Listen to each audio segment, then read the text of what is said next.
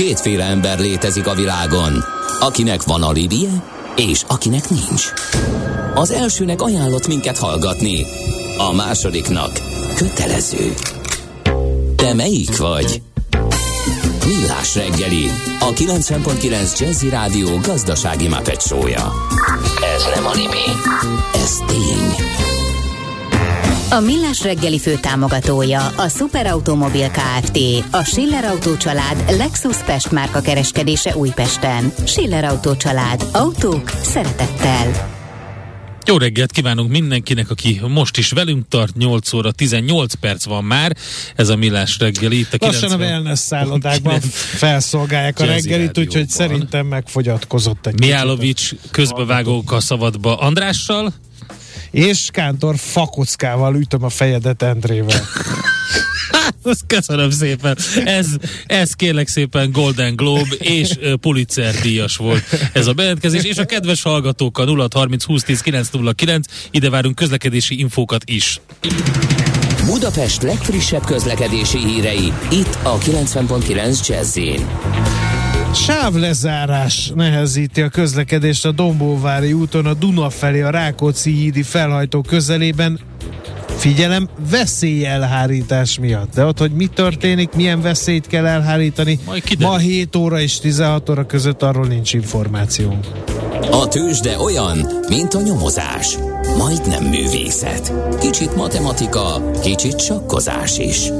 Türelemjáték. Millás reggeli. A Millás reggeli szakmai együttműködő partnere az EMAG webshop áruházak és marketplace üzemeltetője, az Extreme Digital EMAG Kft. Na hát az elmúlt években több kis és középvállalat ment tőzsdére, és vont be tőkét a tőkepiacról sikeresen. Egyébként az elszálló kamatok mellett egyre vonzóbb a tőzsdei finanszírozás, ezt lehet látni. Egyébként az a megoldás még az alacsony kamatkörnyezetben is vonzó volt a növekedési tervek finanszírozásához, de erről az egészről fogunk beszélgetni Vitkovics Péterrel, aki változásmenedzser, vállalati tanácsadó, és a DM-ker NRT és a Megakrán NRT felügyelőbizottsági elnöke. Jó reggelt, szervusz! Jó reggelt, sziasztok! Na először egy alapvető problémát próbálj meg megoldani nekünk. Az egyik az az, hogy ugye magyar KKV, oké, okay, tőzsde, hú, tök jó dolog, csak amikor beleütközünk abba, hogy a tőzsde egyelő átláthatóság, akkor mindenki elkezdi vakarni a fületövét, hogy hát azért benne van a magyar léplélekben, hogy nem nagyon szeretnek gatyára vetkezni nagy nyilvánosság előtt a vállalkozások. Ebben abszolút igazad van, de szerintem azért az utóbbi években ebben a, a kérdésben történt már egyfajta paradigmaváltás, bár még nem olyan mértékben, mint ahogy az kívánatos lenne. De én azt veszem észre, hogy tényleg egyre több vállalkozás és vállalkozó tulajdonos ismeri fel azt, hogy sokkal több előnye van a tőzsdének számára, mint például ami transzparenciával hátrányként megélhető, Hozzáteszem, maga a transzparencia, az átláthatóság, amit ezek a vállalatok képviselnek, az egyáltalán nem hátrány, hiszen ö, tényleg sokkal több előnyt ö, tudnak ebből kovácsolni, akár a beszállítóknál, akár a, a vevők oldalán. És hát ne felejtsük el, hogy gyakorlatilag a mai rendszerekben a NAV már mindent lát, úgyhogy gyak, ö, nem nagyon van mit eltitkolni, vagy nehéz a vállalatoknak sok mindent eltitkolniuk a, az adóhatóság elől ugyanakkor meg a, a, tőzsde, a tőzsdei vállalatoknak számos olyan egyéb lehetőségük is van, ami sokkal többet ér, mint pár mhm. forint adó megtakarítás. Ugye tőkebevonásról van szó, és Endre azt mondta, hogy az alacsony kamat környezetben is vonzó lehet a tőzsdei finanszírozás, de miért? Lehet-e versenyezni az államilag támogatott hitelprogramokkal például egy tőzsdei társaságnak? Én az első vállalatot, a Megakrán enyertét még 2016-ban kezdtem el a tőzsdére felkészíteni, és ugye 2018-ban volt meg az első kibocsátás az x piacon, és azt követően is, illetve abban az időszakban is sokat rócsóztunk magával a, akkor még a Megakrán nyertével, illetve később a Budapesti értéktősdével, és nagyon sokan megkérdezték különböző fórumokon, elsősorban vállalkozók, hogy oké, okay, oké, okay, de minek menjünk tőzsdére, minek vállaljuk az ezzel kapcsolatos költségeket, átláthatóságot, szervezeti átalakítást, és így tovább, mikor halomban áll az olcsó pénz, bármit tudok finanszírozni nagyon olcsó bankhitelből. És én akkor is azt képviseltem, hogy azért ennek az olcsó hitelnek az időszaka egy idő után le fog járni, el fog fogyni a, az olcsó hitel a piacról, lám ez mostanra be is következett. Másrésztről pedig a tőke szabadságot is ad a vállalkozóknak, míg a hitel, még hogyha olcsón is kapják, akkor is sokkal nagyobb kötöttségeket biztosít. Ott a tipikus példa, hogy a, a COVID alatti lezárásoknál, amikor bizonyos vállalatoknak visszaesett az árbevétele 2020-ban, jelentősen ezzel romlott a hitelképes, vagy a hitel törlesztési képessége is, hiszen a cashflow-ból, hogyha átmenetileg kiestek pénzek, akkor azonnali hatállyal kénytelenek voltak a hitelmoratóriumhoz nyúlni, mert egyébként önmagukban fejreálltak volna. Igen, érdekes, tehát valószínűleg, amit az András említett, hogy ez a transzparencia, ez a, hogy is fogalmaztál, letolni a gatyáját a közönsége. Igen, szóval, pont így ez a, ez, a, ez a nehézség, ez, egy, ez, ez valószínűleg csak egy ilyen beidegződés. Tehát, hogyha az ember át lendül ezen, és egy, egy más ö, ö, objektíven szemléli magát és a cégét, akkor onnantól kezdve rájön arra, hogy milyen előnyei vannak egy olyan finanszírozásnak, és milyen hátrányai egy hitelből való finanszírozásnak. Igen, és akkor utána jön a kérdés, még ezt a, ezt a döntést meg is hozza valaki, mert most tényleg levezetted nagyon szépen, hogy ennek milyen előnyei vannak. Akkor még ott jön, hogy szembesül a költségekkel, és felteszi azt, amit minden vállalkozó feltesz bármilyen lépés előtt, hogy jó, jó, mennyibe fog kerülni. Ez például mennyire visszatartó elő? Adminisztráció, effektív tőzsdei költségek, hiszen azok plusz költségek ahhoz képest, ahogy, hogyha egy tőzsdén kívüli céggel hasonlítjuk össze? A tőzsdei bevezetés költsége a teljes szervezeti átalakítás, meg növekedés finanszírozás költségei mellett viszonylag nem nagy tétel, Ráadásul ugye annak egy részét a korábbi mentoring támogatási programban például 50%-ig a, a BÉT, illetve azon keresztül az Európai Uniós források támogatták. Viszont én megint csak azt mondom, hogy tapasztalatból azt látom, hogy a tőzsdei bevezetés, mint eszköz, az egy hosszabb távú cél megvalósítását szolgálja, és ezek a célok elsősorban egy hosszabb távú növekedési stratégia egyik elemeként részben ö, több kiadást is igényelnek, hiszen nagyon sokszor nem elég a cégeket csak a tőzsdére bevinni, hanem magát a szervezetet is át kell alakítani hozzá, menedzsmentet építeni, ö, munkavállalói érdekeltségi rendszereket kialakítani, vállalatirányítási rendszert bevezetni, stb. Ezek egy, egy olyan intézkedés csomagnak az elemei és költségei, amelyek azonban a vállalatnak a működését évekre, évtizedekre határozzák meg a következő időszakban. Mondjuk úgy, hogy a kisvállalatból középvállalattá, vagy a középvállalatból nagyvállalattá alakítják át a, a cégeket, és érdekes módon egy, tényleg egy más növekedési pályára is helyezik azzal, hogy a gondolkodását, a, a működését, a szervezetét alakítja jobbá. Uh-huh. A magas kamat környezetre rákanyarodva, mert lassan ebbe az irányba e, visszük el a dolgot, e, azt mondtak megint csak a bevezetőben, hogy felértékeli a tőzsdei forrás, forrásbevonást. Miért olcsóbb a tőzsdére forrást e, szerezni, mint magas kamaton a bankoktól, vagy az államtól igénybe venni? Az, hogy a tőzsdén mennyibe kerül a forrás, ez relatív, hiszen alapvetően a tőke költsége az az osztalék, amit a részvényesek elvárnak a, a befizetett tőkéért cserébe. Az pedig, hogy osztalékot tud-e fizetni egy vállalat, vagy éppen akar-e fizetni egy vállalat, az jellemzően a menedzsment, illetve a részvényesek közös döntése, például a közgyűléseken.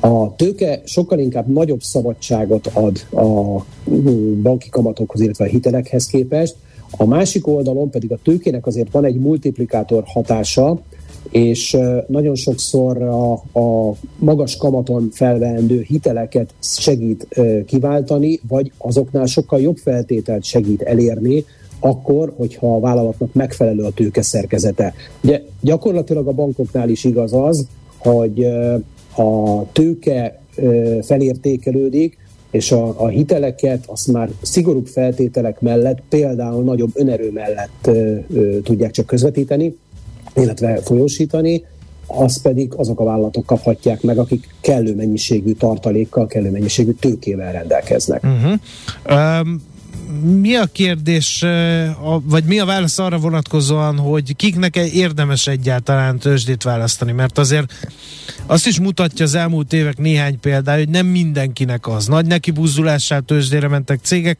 aztán gyakorlatilag kiüresedtek. Ott vannak a cég, ott vannak a tőzsdén, de de nincs érdemi forgalom bennük, és hát utána egy csomó cégnél láthattuk azt, hogy aztán meg bevásárolta magát egy tulajdonos, aki egészen másba kezdett azzal a céggel, mint amiért az eredetileg tőzsdére lépett.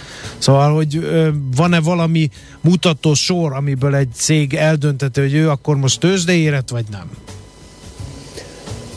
Én mindenkinek azt szoktam mondani, hogy a tőzsde az nem lehet cél, az egy eszköz, és az egy olyan eszköz, amely segít megvalósítani, illetve támogatni a vállalatoknak a növekedését. Ergo azoknak a vállalatoknak érdemes tőzsdére menni, akinek hosszú távú növekedési stratégiája van, tehát olyan jövőképpel, olyan vízióval, célokkal rendelkeznek, amelynek a támogatója lehet például a tőkepiac, és most a tőzsde alatt ne csak a részvénykibocsátást gondoljuk, hanem például egy tőzsdei cégnek tényleg sokkal könnyebb, vagy sokkal kedvezőbb feltételek mellett biztosított mondjuk a hitelfelvételi lehetőség, vagy akár a kötvénykibocsátásnak a lehetősége, amely a hitel mellett azért egy jó, nagyon jó alternatíva hosszú távú fejlesztések, növekedés, akvizíciók, vagy bármi hasonló tranzakciónak a finanszírozására.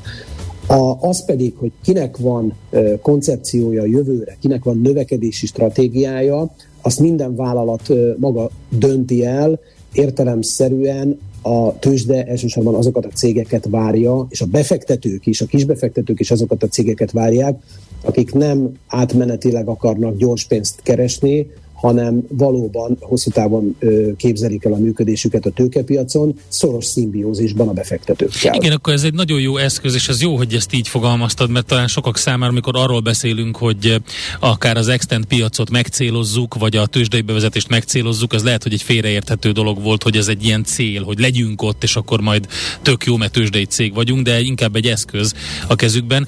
De egyébként attól függetlenül, hogy tőzsdére bevezetés van, vagy, vagy egyáltalán e, igénybe akarják venni ezt a fajta finanszírozást, hogy egyébként a KKV-k vezetőinek hogy tudnak ők megküzdeni, vagy készülni a magas inflációra, vagy ezzel megküzdeni, illetve a magas kamatszintekkel megküzdeni?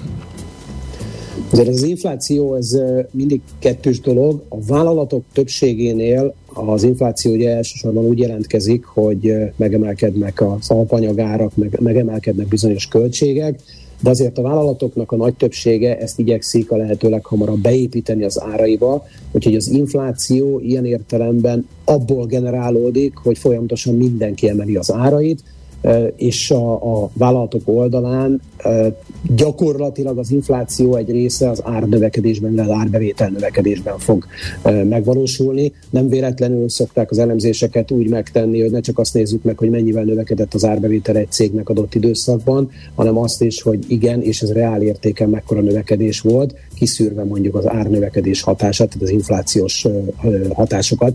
Tehát én annyira a vállalatokat, a vállalkozásokat ettől az inflációtól nem féltem, ezt sajnos a lakosság az, aki jobban uh-huh. megérzi. Mi a helyzet a magyar tőzsde pozíciójával? Ugye azt szokták mondani a kritikusai, hogy egy papíros tőzsde a, a magyar, az OTP részvényen kívül nincs igazán más olyan részvény a parketten, ami nemzetközi figyelemre is érdemes. Ettől függetlenül érdemes oda menni egy cégnek, vagy nem? Mindenképpen érdemes, hiszen azok a cégek, akik mondjuk tőkit akarnak bevonni, ők nagyon sok olyan intézményi befektetőt el tudnak érni, akik nem biztos, hogy látványosan működnek, és nem biztos, hogy nagy likviditást produkálnak a, a papírok adásvételével, ellenben segítenek abban, hogy hosszú távon tőkéhez jutassanak kis középvállalatokat, vagy akár nagyvállalatokat. Ugye azért az elmúlt négy-öt évben elég sok olyan vállalati kibocsátás volt, hiszen ti magatok is beszámoltatok egy pár, a, például az x ahol nem az volt az elsődleges cél, hogy IPO-t, lakossági részvénykibocsátást hajtsanak végre, és nagy legyen a közkészhányat, hanem az, hogy tőkéhez jussanak, és zárt körben elsősorban intézményi befektetőktől tudtak ezek a cégek bevonni tőkét, és szerintem mindegyikük utólag azt mondja, hogy jól járt ezzel a tőkebevonással, meg tudta valósítani azokat a céljait, amiket akkor kitűzött. Ugyanakkor azért hadd tegyek hozzá egy másik dolgot, hogy igen, igaz, hogy egy kicsikét egy papíros, vagy néhány papíros a, a tőzsde, ugyanakkor viszont azt is hozzá kell tenni, hogy pont a, a mostani kamatkörnyezetben, amikor a, a betéti kamatok már lassan messze alatta vannak az inflációnak, illetve a hitelkamatoknak, Pont a tőzsde az, aki a kisbefektetők számára is jó lehetőséget biztosít, hogy infláció fölötti hozamot tudjanak elérni, és például az x papírokon, hiszen azért a KKV-knak az életciklusukból eredően olyan fejlődési fázisban vannak, amikor évente akár 15-30-40 százalékkal meg tudják növelni a cégértéket a, a természetes növekedés által, és ezt a növekedést, ezt az értéknövekedést, hogy a tőke lekép, vagy a tőzsde leképezi-e vagy sem, az már csak a piacon múlik, de a befektetők számára a lehetőség abszolút adva van, hogyha a KKV-kba fektetnek, hogy bőven infláció feletti hozamot realizáljanak évről évre. Akkor már csak egy kérdésem van, hogy ugye említettük, hogy több céget is felkészítettél a tőzsdei belépésre. Van pesgés, van érdeklődés? Tehát sokan felismerik van. ezeket a előnyöket, amiről beszéltünk az elmúlt percekben? Abszolút van érdeklődés, szerintem kellett néhány év, és kellett néhány úttörő cég, akik az áttörést meghozzák, illetve akik tényleg azt mondom, hogy utat mutatnak a, a többiek számára, és most úgy 2021-22-ben lehet, hogy a pandémia miatt, lehet, hogy más e, egyéb okok miatt, de úgy néz ki, hogy egyre több cég az, aki ezt az útját választja a növekedésnek, beszélgetve a Budapesti Értéktősde vezetőivel, a, a 2022-23-as években minden eddiginél nagyobb mennyiségben várnak új kibocsátókat a, a piacra, és ami nekem külön örvendetes, hogy ennek a jelentő legnagyobb száma az a KKV szektorból ö, kerül ki, vagyis az x piacot célozzák.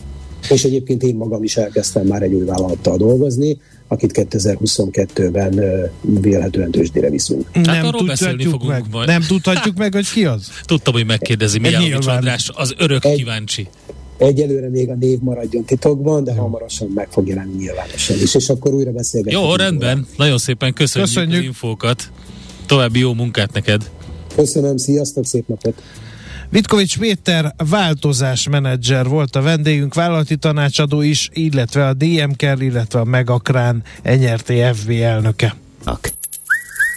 Aranyköpés a millás reggeliben. Mindenre van egy idézetünk. Ez megspórolja az eredeti gondolatokat. De nem mind arany, ami fényli. Lehet kedvező körülmények közt gyémánt is. Ma lenne 72 éves Eszterházi Péter, szerintem őt nem kell bemutatni senkinek sem. Tőle választottunk aranyköpés tisztelegvén élete és munkásság előtt, így hangzik. Ha a tollam hegyére piros-fehér-zöld pántlikát kötök, avval ugyanúgy nem lehet írni, mint a sarló kalapács lenne ott, vagy sábezdekli. A tollam hegyén a tollam hegye kell legyen, meg egy kevés ténta. Aranyköpés hangzott el a millás reggeliben. Ne feledd, tanulni ezüst, megjegyezni arany. A szerencse fia vagy? Esetleg a szerencse lánya? Hogy kiderüljön, másra nincs szükséged, mint a helyes válaszra. Játék következik. A helyes megfejtés beküldők között minden nap kisorsolunk egy páros belépőjegyet a következő Budapest arénában a következő héten, illetve hét végén megrendezendő konyha kiállításra. Mai kérdésünk így hangzik, mire használható a konyhai sokkoló? A. Élőhalak elbódítására, B. Készételek hirtelen jégkristály képződés nélküli lehűtésére, vagy C. Egyben készült húsételek sütésére. A helyes megfejtéseket ma délután 16 óráig várjuk a játékkukac jazzy.hu e-mail címre. Kedvezzem ma neked a szerencse! Nincsen a D válaszot, de gondolom, hogy azon elgondolkodtak a hallgatók, hogy mire használható még a konyhai sokkoló, Igen. de ne írjátok meg nekünk 06 30 20 10 9 09. Viszont most Jön Várkonyi Gábor mindjárt. Mindjárt, de egy kis segítséget szeretnénk kérni, drága hallgatónk, ugyanis a következő történt. Vannak, akik lófejek, mások revolver golyót találnak az irodába.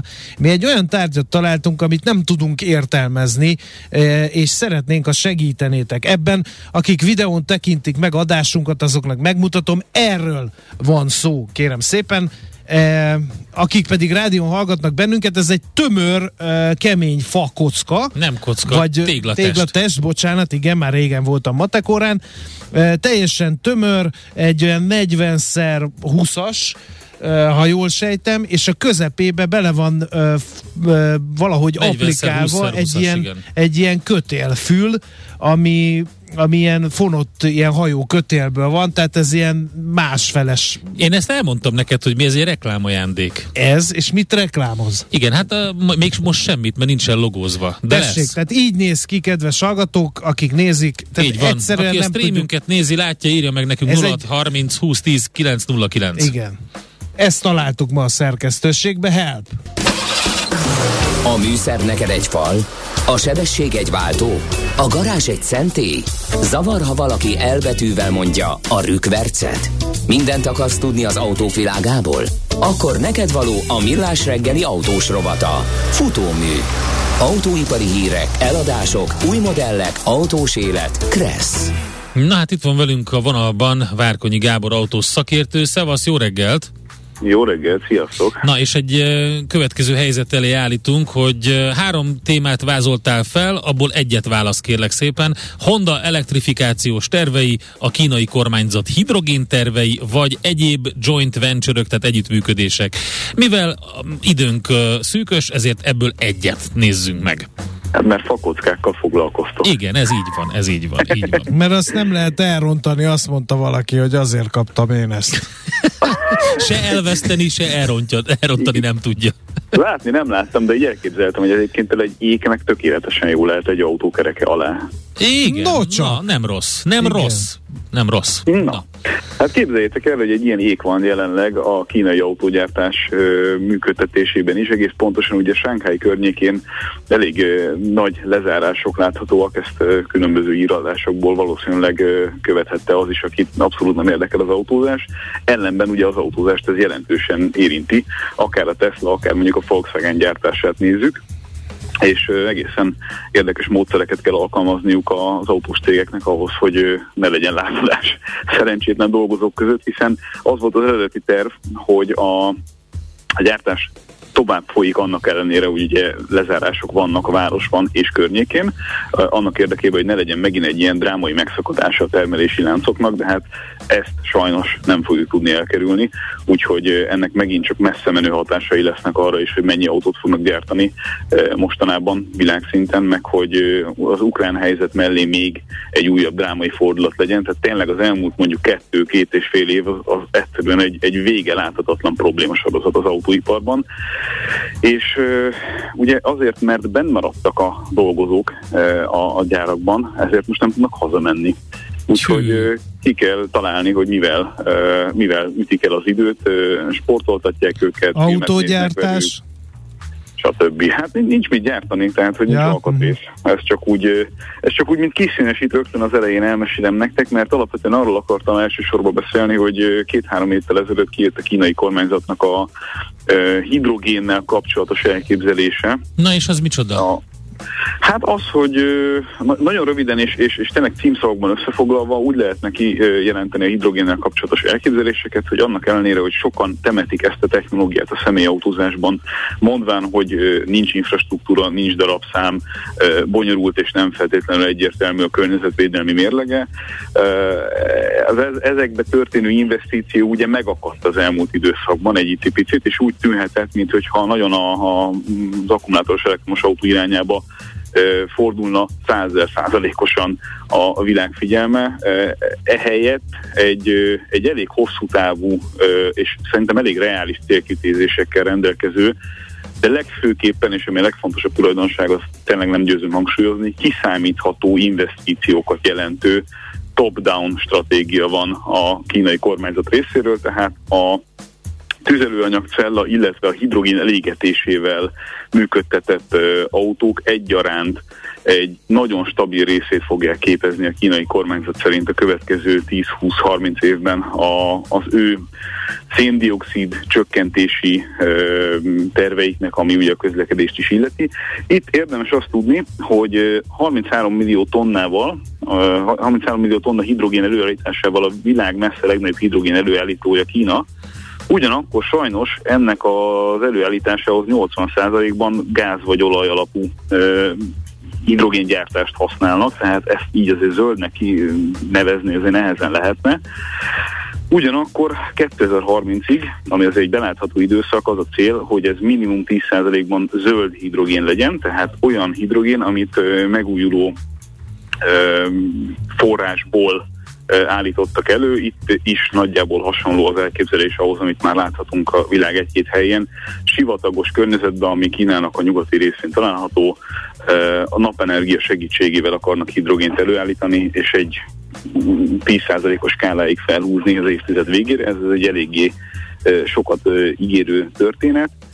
Már csak azért is, mert hogy az, az alternatív hajtások piaci részesedésében a kínai autógyártás az mégiscsak egyedülállóan magas szintet képvisel, 45%-a az eladott autóknak, azaz kb. 6,5 millió darab autó, az plug-in hibrid vagy teljesen elektromos autó, ezzel ők a vezetők ebben a technológiában. Többek között azért, mert nagyon kiszámítható környezetet és elvárásrendszert és dotációt tett a kínai kormányzat a saját autóipari irányába, ez nagyon jó, amit mondtál most a, zöld hidrogén, mert hogy ez kevésszer kerül elő, hogy magát a hidrogén előállítani is energia, és hogy az honnan származik ez az energia, mert azt gondolná az ember, hogy de hát miért? Hát ott van a, a vízben a hidrogén, csak ki kell vonni az oxigént, és akkor megvan. Hát igen, csak hogy ezt ugye milyen energiával állítod elő, ugye ez a legnagyobb kritikai pont általában pont a hidrogén autó ellen a, az akkumulátoros elektromos autókat preferálók irányából. Ugye nagyon egyszerűen az ő érvrendszerük úgy néz ki, hogy az áramot közvetlenül felhasználni az autóban, az egy értelmesebb megoldás, mint mindenféle elkerülő utakkal hidrogént előállítani. Csak hát ugye a tárolás az továbbra is egy probléma, és továbbra is az a Tárolás helyzet, meg a hatótáv. Nem... Hát igen, de Így például van. a hidrogénnél nincsenek problémák az üzembiztonságot, mert ott meg ugye robbanás veszélyes a helyzet, tehát ott meg az hát üzem, a benzin is robbanás üzemanyag... veszélyes, András. De nem annyira, mint a hát, hidrogén. Azért, azért a hidrogén az nagyobb, nagyobb kihívások elé állítja a, a, az akár az infrastruktúra oldaláról nézve a kérdéskört, akár az autó oldaláról nézve de abban, abban teljesen biztosak lehetünk, hogy pusztán autóipari szemszögből nézve ez nem egy olyan dolog, ami kifizethető ö, technológia lesz. Tehát, hogyha egész iparág nem áll rá, vagy egész gazdaság nem áll rá hidrogénra, amire ugye Ázsiában elég nagy törekvések vannak, teljesen mindegy, Japán nézzük, Koreát nézzük, vagy Kínát nézzük, vagy egyéb országokat ott, erre, erre nagyfokú igény mutatkozik, és abban a pillanatban, hogy a gazdaság egyéb részeiben is teret nyer ez a, ez a technológia, abban a pillanatban lehet arról beszélni, hogy egyáltalán valaha kijöjjön a matek, és, és értelmezhető áron lehessen ilyen autókat gyártani, és akkor ugye még a hidrogénes autó is két irányba ágazik, fontos érteni, hogy ugye az egyik irányban a, az áramelőállítás hidrogén segítségével az autóban, nagyon egyszerűen megfogalmaz, hogy a tüzelőanyagcella, a másik irány meg amikor kvázi a, a foszilis alapú energiahordozó égetése helyett hidrogént égetünk az autóban. Ja, a kettő technológia azért alapvetően uh, ugyanúgy hidrogén alapú, de mégiscsak másként működik, és az utóbbi az, amit mostanában eléggé elfelejtettünk. Uh-huh. Uh, közben mondjuk uh, Toyota méretű és, és, és komolyan vehetően nagy cégek beszélnek arról, de egyébként koreaiak is, hogy, hogy ilyen jellegű modelleket be fognak hamarosan mutatni, tehát egy-két éven belül. Igen, és azt, azt, ázsiai piacra. Bocsánat, hogy azt mondtad, hogy ehhez kéne egy ilyen iparági összefogás, hogy elterjedjen és rentábilissé kezdjen válni, de azt látom én, hogy itt a, a hajtáslánc, illetve a, nem csak a hatótáva fontos, és most a lakossági felhasználásról beszélünk elsősorban, de az ipari felhasználás, a különböző e, vontatóeszközök, nagy járművek, stb., ahol, ahol baromi sok energia megy el, ott sokkal jobban előtérbe kerül a hidrogén meghajtás. Abszolút, tehát ö, általában is, és egyébként Kínában is pont rátapítottál a, a lényegre, hogy Kínában is elsősorban egyébként a, a TGK üzletága az, tehát a nehéz tehergépjárművek az, ami, amiben nagyon nagy fantáziát látnak a következő időszakban, de azért darabszámokat nézve ez egy, ez egy annyira marginális semmi jelenleg még, hogy, hogy azért ezt is hozzá kell tenni, 9000 darab hidrogénes autó talált gazdára 2021-ben, ebből 1200 darab Kínában, tehát ez egy nem létező szám gyakorlatilag, ezt 2025-re 50 ezerre akarják felhúzni, ez se egy túl ambiciózus cél, de pontosan ugyanígy néztünk 20 évvel ezelőtt az elektromos autózásra igen, is. Igen. Tehát ez, ez önmagában szerintem nem halára ítélt dolog, főleg úgy nem, hogy, és itt az egész az egészeti kontextusában nézve elég érdekes következtetéseket vonhatunk le, szóval főleg úgy nem, hogy azért a, a világ autóiparának a súlypontja az nagyon egyértelműen Kínába tevődik át, és nem csak értékesítés szempontjából, mert erről tényleg sokat beszéltünk az elmúlt években, itt veletek az adásban, hogy persze a legnagyobb piac, meg a legtöbb autó, meg a legnagyobb profit az Kínában képződik, de ez eddig mindig úgy nézett ki, vagy legalábbis az eddigi időszakban szerintem az emberek fejében általában az volt, hogy van a, a kvázi fejlett uh, autógyártó kultúrával rendelkező nyugat, és akkor az oda megy, és akkor megmutatja a kínaiak, hogy mit, mit kell csinálni. Közben erről már nagyon-nagyon régóta nincsen szó. A komoly nagy autógyártók rendre sorra nyitják meg a teljes fejlesztési kapacitásaikat, amelyek adott esetben nagyobbak, mint a hazai piacukon a fejlesztési kapacitások, Sánkhely és környékén, ami az új autóipari központja a világnak. Csak erről nagyon keveset lehet hallani, és ez azért nagyon-nagyon fontos, mert ez még inkább predestinálja arra az autógyártók termékpalettáját, hogy a kínai ízlést vegyék figyelembe. Tehát Európában is nagyon-nagyon erősen jönni fog az a trend, hogy elsősorban Kína által inspirált autókat fogunk látni, látni. Hm technológiában.